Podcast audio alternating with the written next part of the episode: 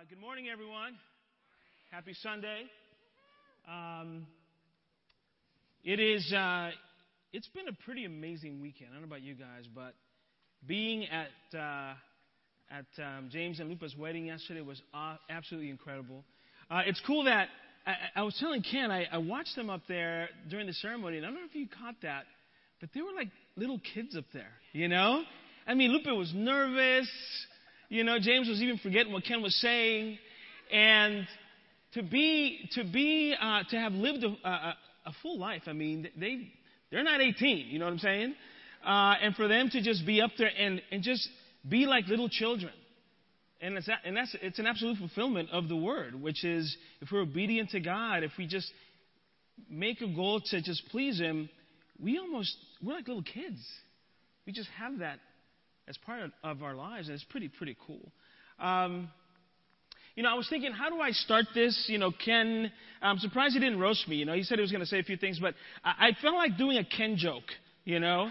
Like a really cheesy, just dripping with like Velveeta cheese, cheesy joke.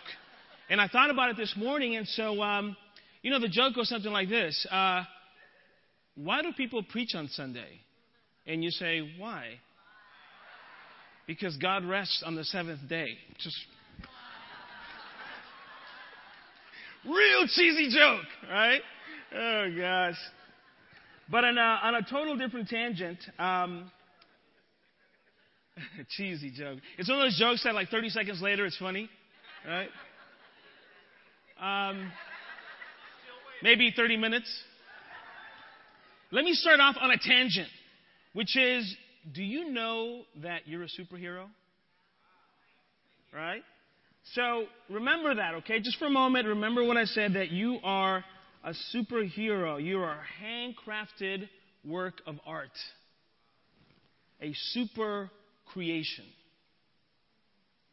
And as we think of that, let's kind of meditate on this fact. We know that this is a potter. God says that He made us in His own image. He took us and He molded us. And there's a great phrase that my daughter always says, which is, God, uh, Daddy, God's still working, right? He's still working. Because she looks at, she's very, she's a naturalist. She just sees nature and she's always wondering what's happening, how it's evolving, how it's changing. Uh, and she always says, God's still working, right, Dad? Because things are still moving. The world still moves. And so she has this vision that God is still working. So if you look at this, he made us in His own image. I mean, take a moment, look at the person next to you. Not too long because you'll freak them out, right? But look at them. They're, they're an image of God. I mean, it's crazy. I mean, God said, the Bible says it. John Thorne said it. It's always relevant, it's always current. That person next to you was made by God. Isaiah 64 8 says, Yet you, O Lord, our Father, we are the clay, you are the potter, we are all the work of your hand. So no matter what happens to people, no matter the actions that they take, that we take, we're still a creation made by God, handcrafted by Him. We are God's workmanship, right? We are God's workmanship handcrafted by him. Ephesians 2:10. And I want to share a few more facts about us as people. Look at these facts that blow you away. I'm setting a little bit of a foundation here for us. Look at these facts.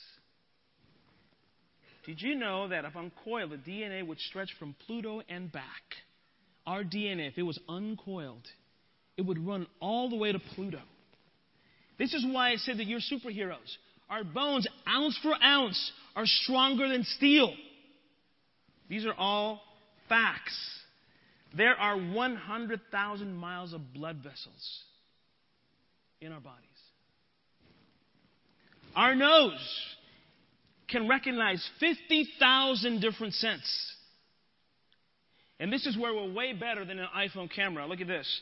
The human eye can distinguish about 10 million different colors. That's just it's blow away. And finally, when awake, the human brain produces enough power to light a small light bulb. I know with some of us it's hard to believe, right? But that is true. So no matter no matter what you think of yourself or the people in your life, we are a super creation. But you know, regardless of all that, this is what my daughter, this is her perspective of dad. right? No matter how incredible the human body is, that's how my daughter sees me. Monkey man. Some of you have probably seen this on Facebook, but we were driving, and then my daughter just says, Daddy, Daddy, look what I did. It's you, it's you. And I look around and I go, oh. Monkey man, Dad. All right. So that, that, and that's, you see the little monkey back there? That's her. Right there, taking a, a, a piggyback ride. Um, that's my daughter. Let me keep going on this concept. I'm laying the foundation here. The Bible says that when God made what He made before us, He said that this, He called it good. The mountains, the oceans, all living things. Before we came along, everything was good. And it's funny, when you see a mountain or any kind of scenery, when you add man to it, when you add a person to it, it just takes on a different element, right? It becomes, it becomes more majestic. So when, when we do this, we place, when God placed man in his creation, he called that actually very good. So it went from being just good, and then when he finished it all, it was very good. Again, foundation of who we are in God's sight. What we mean to creation. He called it very good. So, God put us here. And it's interesting that knowing that fact, He put us here, what do we spend all our time doing? We spend all our time finding ourselves, which is kind of ironic, right? I mean, God put us here. It's almost like when you're adopted and you find out later in life, and then you have the reason and the resource to say, I need to find my birth parents. You see it in movies and people that you may know. Um, and you just, you just go out to try and find them. But for us, our birth parent is God. God created us. And yet we say, we just, I'm just going to find myself. Which is kind of a complete oxymoron if you, th- if you think about that. And not only that, but we've, actually gotten um, pretty good at this, and we've been doing it for quite some time. And for all of us, we think selfie is like a new thing, right? Which selfie, by the way, is a really kind of cool way of saying self portrait, right? Uh, it's been happening for a while. So I present to you the original selfies, all right? Van Gogh and Frida Kahlo. All right? Those are the original selfies. So mankind has been doing self portraits for a very long time. It's nothing new, per se. But it's just become a lot more handy. And it doesn't take a lot of skill. Right? So, but we have, and that whole thing uh, about capturing our own image I want to play a video for you right now, so I'm going to need the sound up on, on that. Um, listen to what this gentleman has to say. It's kind of interesting.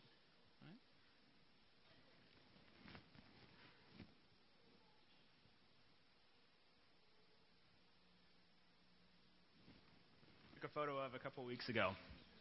When she saw the photo on the back of her camera, she immediately was like, "Oh, uh, ah, I don't like it. Would you please erase it?" She's like, "Duncan, please, oh my God, erase it, kill it, and of course, I was like, why?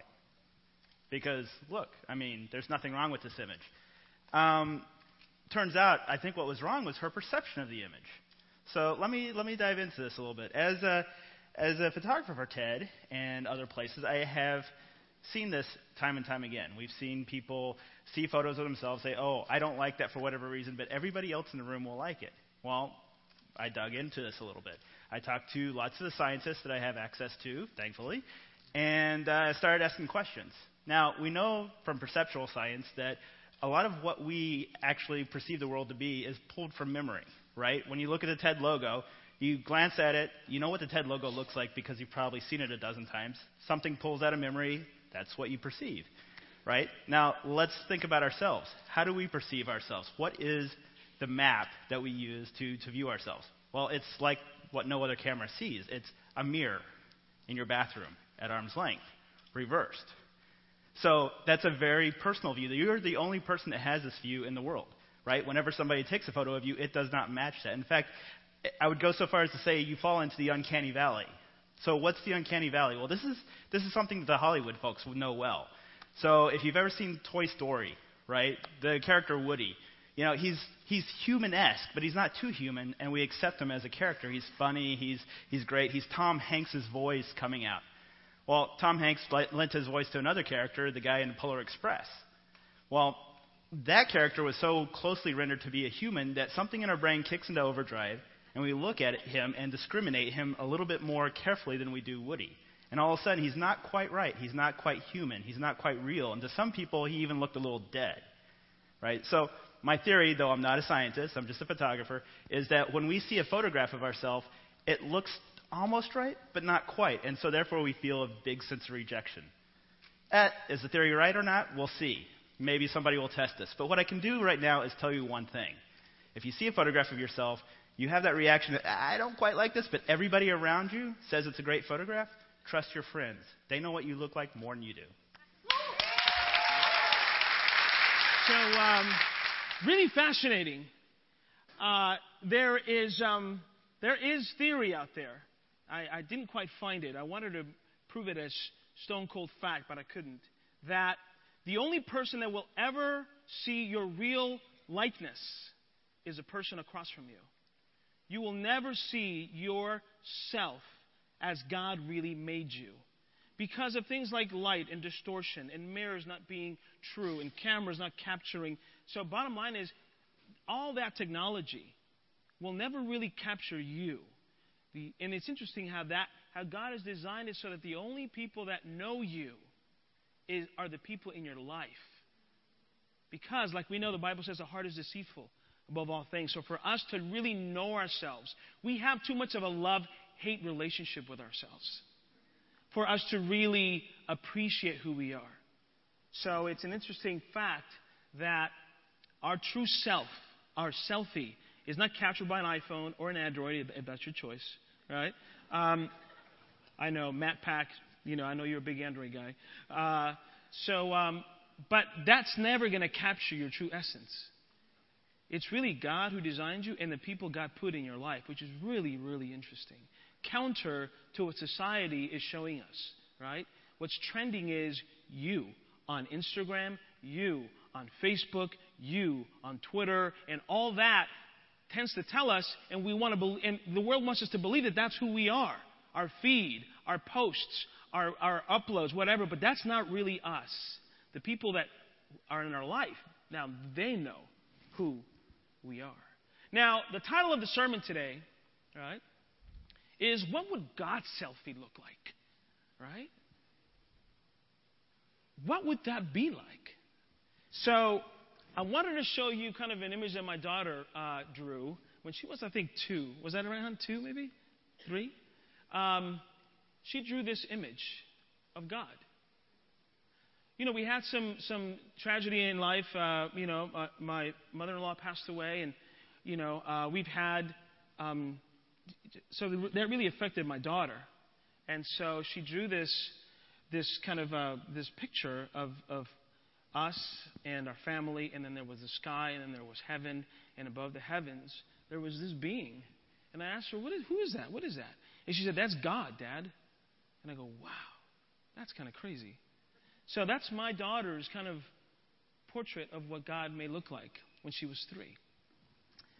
But when we think about God, his selfie, if you were to look, I can't believe I'm saying selfie and God in the same sentence. I'm sorry, God.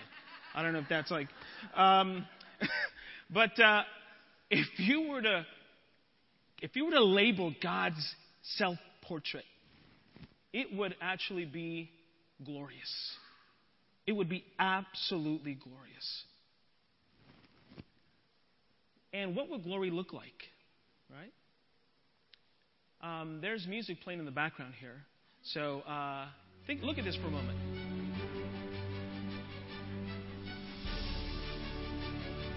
The glory of competition, glory of struggle, glory of achievement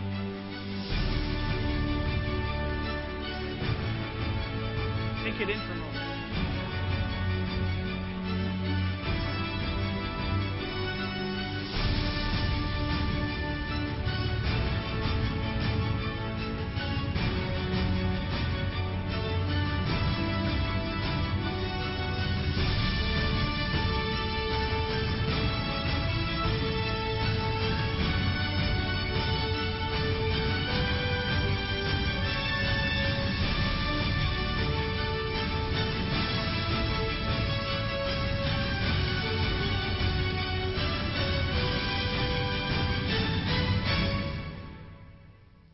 It's interesting when you look at these images,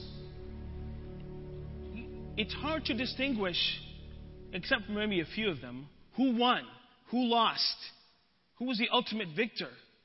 The glorious aspect of what you just saw was not who won, but who participated.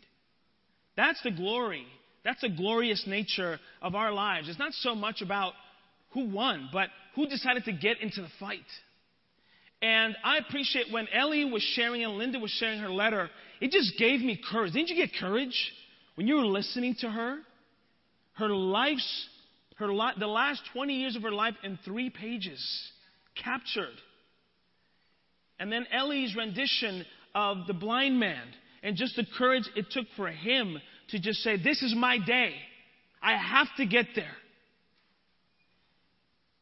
And that's really what God wants for our life. He wants us to get courage from His glory. And it's not about who's up here and who's not, it's about participating. You know, a couple years ago, uh, Scott, Eliasad, and myself, we did this suicide mission of going to Santa Barbara, and we biked in this, in this ride. It's a 100 mile ride in Santa Barbara on our bikes. I had never done a 100 mile ride before. And thanks to Mario, who said, You know, bro, there's a great ride in Santa Barbara. It's three months away. Cool, bro, let's do it. Oh, yeah, but I'm not going to do it, man. I, I, you know, I'm going to stay behind. I'm like, he set us up. Mario set us up to do this race. We go, and um, it's a beautiful ride in the beginning. The first 40 miles, awesome. Then we hit a mile about, about this much of an incline. It was just sick. People were falling off to our left, falling off to our right. That was only the first stage. I mean, actually, it, was, it wasn't 40 miles in, it was probably like 30 miles in.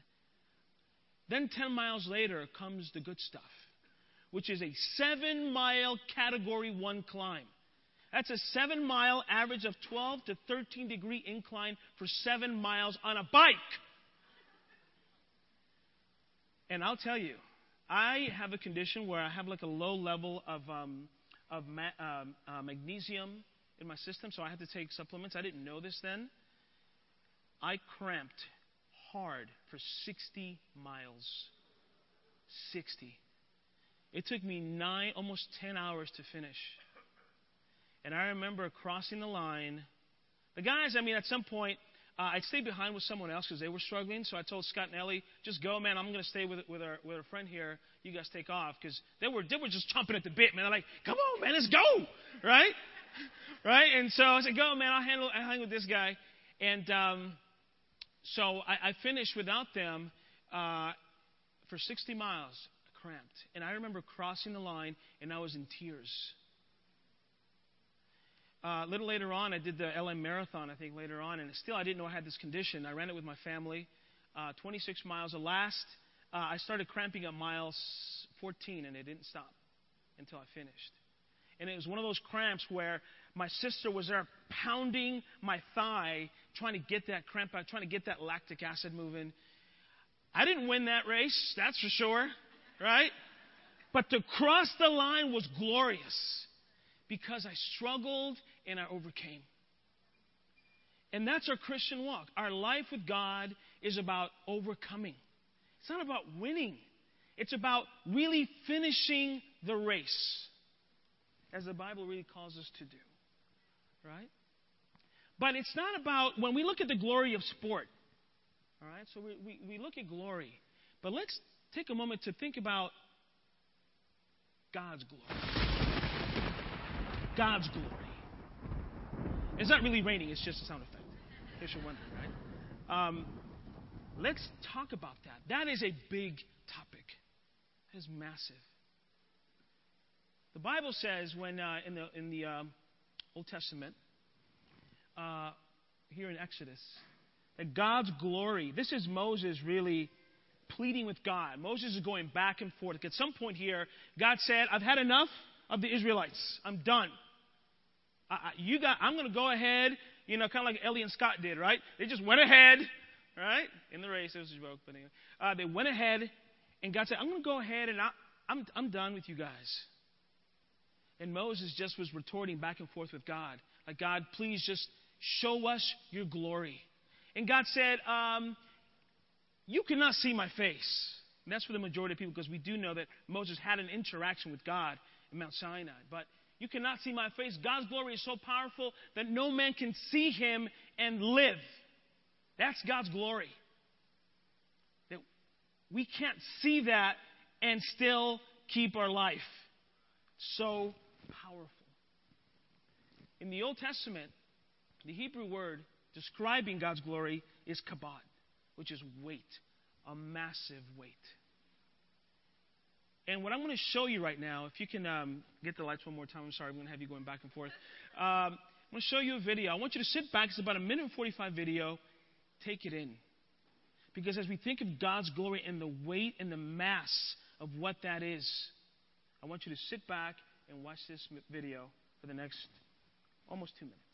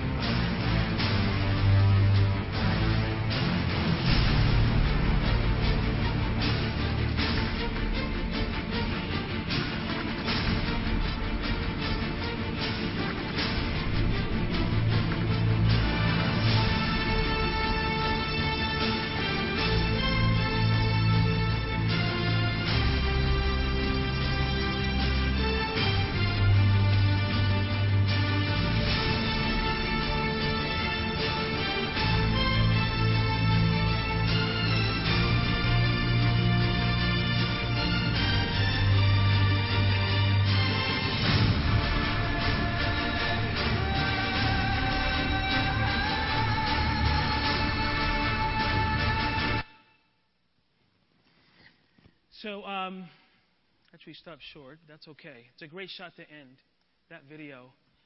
God's glory is a million times, probably immeasurably greater than the highest peaks.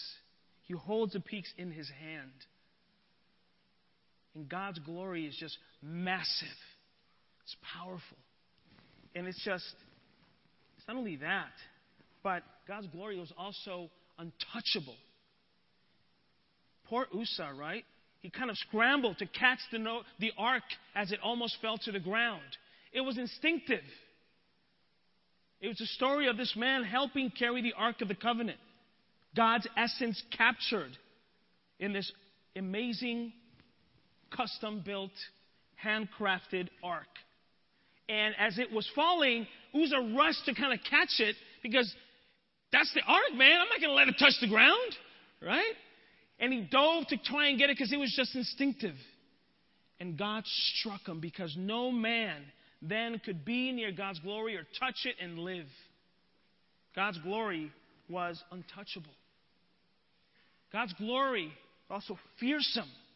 When Moses came down and they saw his face radiant after receiving the commandments and spending time with God, the people could not even look at his face.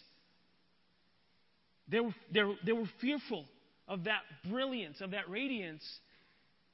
So God's essence, God's glory was not just untouchable and, and massive, but it was fearsome. God's glory is also exclusive. Here it says, I will not give my essence to another. My glory is for you, Israel. And here we sit, and I think Ellie pointed it out. Today's our day, right? If we are visiting, if, you if we've been studying the Bible and you're trying to understand God's life, uh, uh, uh, vision for your life, think about this, right? That we have the ability to enter an exclusive club that has access to God's glory. And not just access to it, but to understand it, to figure out how it works in our life. And we're going to see that a little later. God's glory was just so massive and overwhelming that it just, man could not deal with it. But then there's a transition that takes place. And this is the exciting part, right? There's a new self portrait, a new selfie of God's glory. The New Testament, there's a term called doxazo, Greek for brilliance and radiance. We see a shift. Not only do does God really does that word really describe God's glory as being brilliant and radiant, but it also says the people who participate in it that is glorious. The fact that we took a step out of our life, that we said no to the world, that we would face our fears and understand that we would fail, but still try to overcome, that is glorious. One of the biggest stumbling blocks of man is fear of failure. I have made so many poor decisions in my life. I think God gave me so many opportunities, and I passed them by because I was just scared. I remember um, ninth grade, high school. I was a, I was a freshman. Uh, I ran track and field one year, and then I wanted to try out for the football team. My mom said, "No way," right? Um, so I went after cross country, and I won every every meet that year, every meet. Never ran cross country before. Every year I won every meet, and that year I came in 16th in city. And you know what I did after that freshman year? I never ran cross country again. Never, because I was scared. Like, you know, people were talking to me and had expectations of me, and there was a lot of vision for me, and I just didn't know how to handle that. And I just walked away from it. My senior year, as, as uh, uh, I was running track and field, um, I was a captain of the team. I was a very good half miler, and uh, and I and I faked an injury so because I did not I did not want to run my senior year because I was afraid of success. I was afraid of like what this would mean. I was afraid of actually winning and then losing at some point. Right? I mean, failure, uh, fear of failure cripples us. And I think as disciples, as Christians, we have that fear of failure. And that's why we don't talk to people, especially dudes, right? Especially guys. Like, we don't call saying, bro, this happened to me, man, I need your help. We're not desperate. And we were talking about this at last midweek. That, but we, when we get together, it just comes out, right? Like when we, when we sit around the table and we start talking, we're talking about how to have those one another relationships. Just by getting to the table, we start talking. But the minute we move away from that fellowship, from that time together, we become independent again. And it's hard for us to even talk and pick up a phone with texting and, and, and, uh, and FaceTime and all this. We still can't pick up the phone. I can't. That's my that's one of my shortcomings. And I think a lot of us men share that. Right? Why? We fear talking the truth about ourselves. But God already said, I made you my own image. You are me. Stop being so afraid. I made you. And really, God's glory takes a transition, right? Where size is not everything. Here we see in 2 Corinthians that says, even though God's glory was amazing in the Old Testament, wait till the new. Wait till Jesus shows up. That glory that you saw and heard of and kind of was around, that's going to be blown away by what's next. Um, let me show you this next clip of the transition from God's massive glory to this.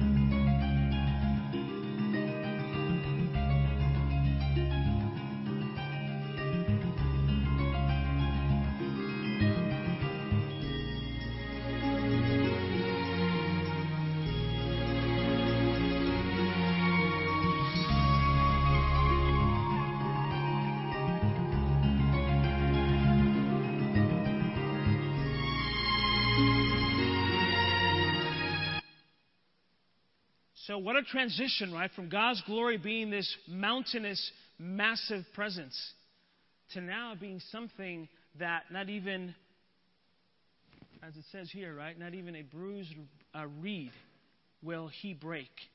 And here, um, Matthew is really talking about um, what, a, what the prophet Isaiah said about Jesus. That we know that God sent his son here. And God's presence, in essence, we're going to see, lives in Christ. So God is, Jesus is here on earth, and his power, his incredible ability to draw on God's 10,000 angels. But he said in Matthew, not a reed, a bruised reed, will he break. God's glory transitions into something that is a lot more approachable. And it's not that it, it's never been that way, but God really, when He put it inside Christ, God's glory became something else. So no matter how broken you are, no matter how broken I am during the week, God will not, well, no matter how bruised I am or how bruised you are, God will not break us. He won't. And I think that's what keeps people away from God is this fear that God will crush them. But God is saying, I already know you. You are bruised. I designed you to be empty, to have a, a hole in your heart for a reason. I designed you so that glory was not about winning in life, but about walking with me. And here we see just God saying, I will not break you. But even then, right, we see um, that when we look at this new thing about just us, right, this whole obsession with us and capturing our selfie and ca- capturing us and then sharing us with everybody else and everybody else retweets us to other people, right? The Bible says that the world, all they have eyes for is this fashionable God of darkness.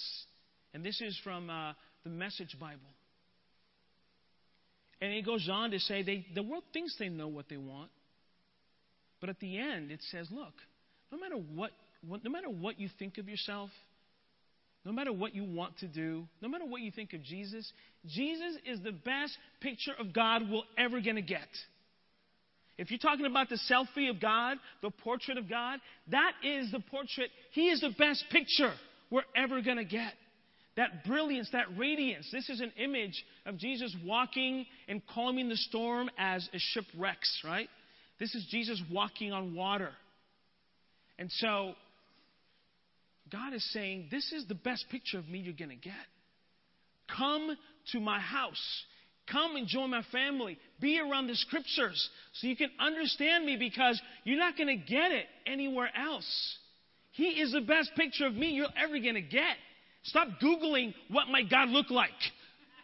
You already know it's Jesus. There's no, there's no need to search.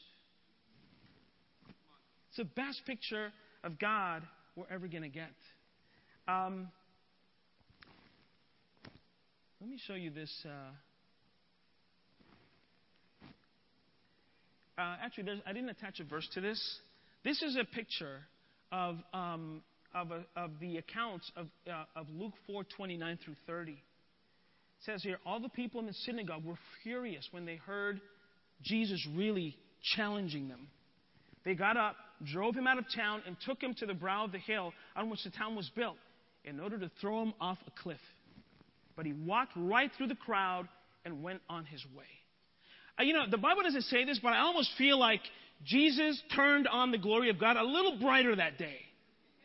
And people were like, whoa, man. And he just said, right? Kind of walk right through them. I want to let you guys kind of have all your drama, lift me up, you know, pretend you're going to put me, throw me over the hill. And then Jesus said, "No, glory on, walking through, right? I mean, Jesus carried God's essence. There's another version of what we just read that says that Jesus carries God's glory in his face, which is powerful.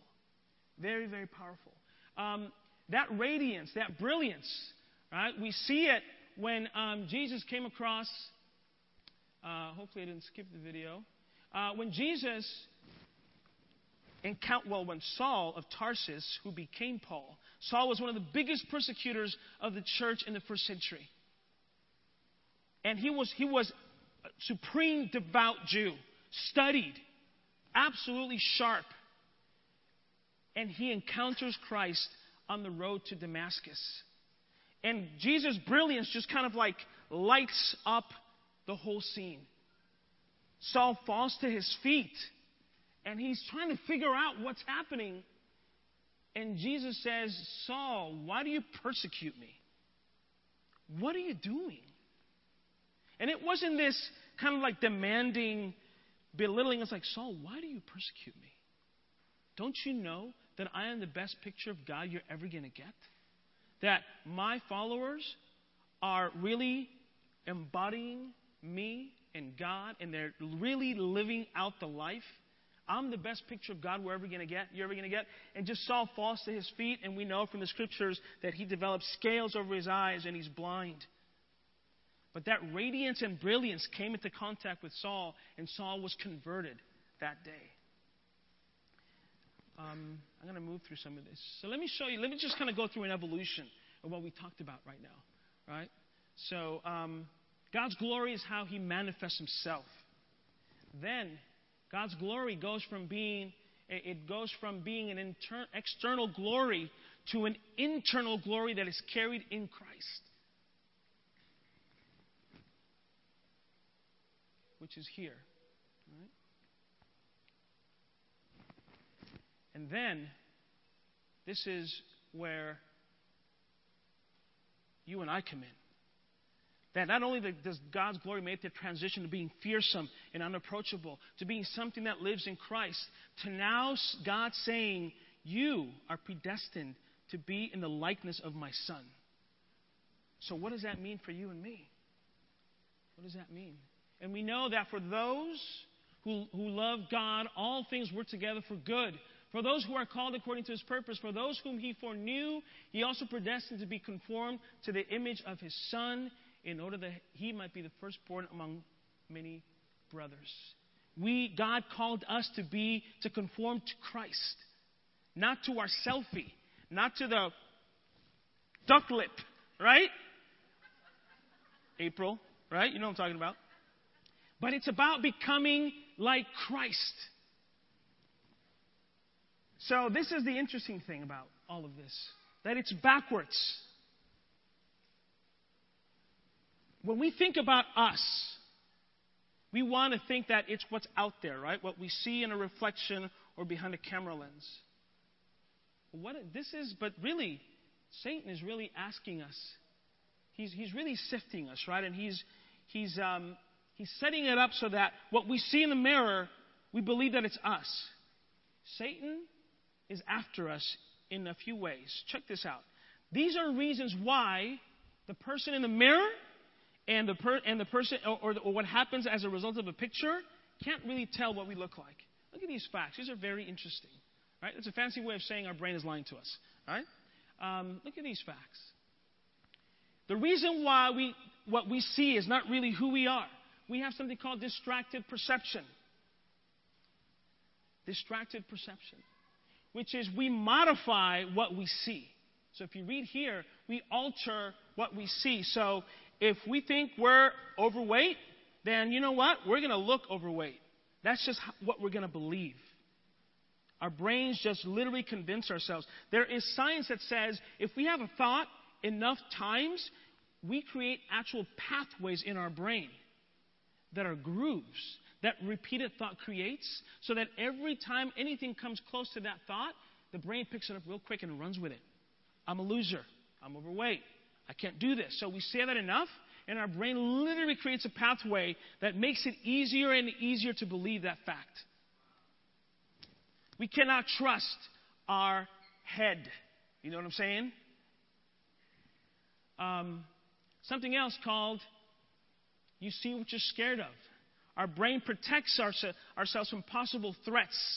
So when we see something that we fear, so if we fear getting older, if we fear not having the right skills, or if we fear being single and not married, or if we get married and are afraid of having kids or not having kids. Literally, our mind starts just creating this sense of fear. Right? What else keeps us from really understanding uh, who we really are? Our brain focuses on objects intensely. So you know that time when you say some, you tell someone, "Look, I've got a scar right here. Can you see it?" And you say, "Well, if you would have told me, I wouldn't have seen it." But our, our, our minds just kind of over focus on some of our flaws. So things seem bigger than they really are. When you dislike a person, okay, you literally you see a picture of someone, you just say you just look at all the things that you don't like about that person. You see them all whether it's about that person or about you. You, you know something about yourself you don't like, when you see your image, you pick up on that. And you just start that self hate, right? When you see those images of yourself. And then finally, your mood affects the way you see things. When you've done something great and you see your picture, you go, yeah, right? You're looking good there, man. When you mess up, you see yourself in a picture, you don't even want to look at yourself. Because you just see failure you see abject failure. What does the Bible say about our selfie? All right? That's a picture of uh, a family. Uh, that is uh, literally a selfie, you know. Um, so we, this is in Big Bear Lake for spring break, and we were having a little picnic outside. So we took a picture. So what does the Bible say about our selfie? 2 Corinthians 5:17. Therefore, if anyone is in Christ, he is a new creature. The old things have passed away. Behold, new things have come. So when we look at God's selfie, what would it look like? Honestly, look at the person to your right and to your left. That is God's selfie. Believe it or not, that is God's self portrait. That is who God said, You want to know me? Look at your neighbor. You want to know me? Talk to your coworker. Why is sharing our faith critical, which is an area that we are trying to get back to as a church? And I was convicted this week of looking at this because we are God's representative on earth. Believe it or not, we walk, we talk, and it's like God walking and talking here. We are His selfie, we are His self portrait. If people want to know about God, it's us. It's not the television televangelist, right? It's not the tweets of Bible devotionals that come to your phone. It's not. It's us. We are God's self portrait. That's what the Bible says. And so at the end, I want to I want to close with this last video. When we think about God's glory, how powerful it was, and it still is how it moved to becoming something that dwelled in Christ. And then the Bible says, because the, the church, we know, lives in us. It's not a building. We know that God's word is living and active in us. We know that God said, and Jesus said, You will do greater things than me. What does all that mean? That it's in us. It's not up to the church structure or how well we sing from the stage or how good or bad that preacher is that day, right? It's, it's really about you, about me. It's about the decisions we make. So when we come here and we sit towards the back with 20 rows in front of us, what does that say about you, about me, when we make those decisions? What does it say about us when we criticize the person who God said, that's my representative on earth. And the same, same thing can be said about us. All the decisions that happen about where the church goes, it's not because there's a body of people that are deciding it. We are deciding it. We are deciding what God does here to an extent. Obviously, God, the world is in His hands, and He is omniscient and omnipresent, and He guides our life. But I, and there is something called, and I think uh, um, I heard this at the retreat, um, something about adjusted will, or where God has a will for our lives, but then He has to adjust because of our bad decisions, right? We can help really transform what the church is trying to do here on earth because we represent that. So God's glory lives in us. And I want to say this to close out. This last video is from the Chariots of Fire. And I want to preface it by saying it really tells us that yes, God created us, but He also did something. He gave us amazing talents. He made us amazing. So hear what this man has to say, and we will close with this. Jenny, I believe God made me for a purpose. But He also made me fast. Run, I feel His pleasure.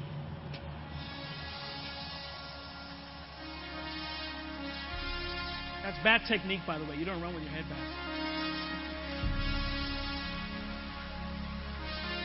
But here he said, you know what? God made me for a purpose, but he also made me fast. So today, as you go home, as you think about what God is doing with your life, not only did he make you for a purpose, but he made you awesome. Amen?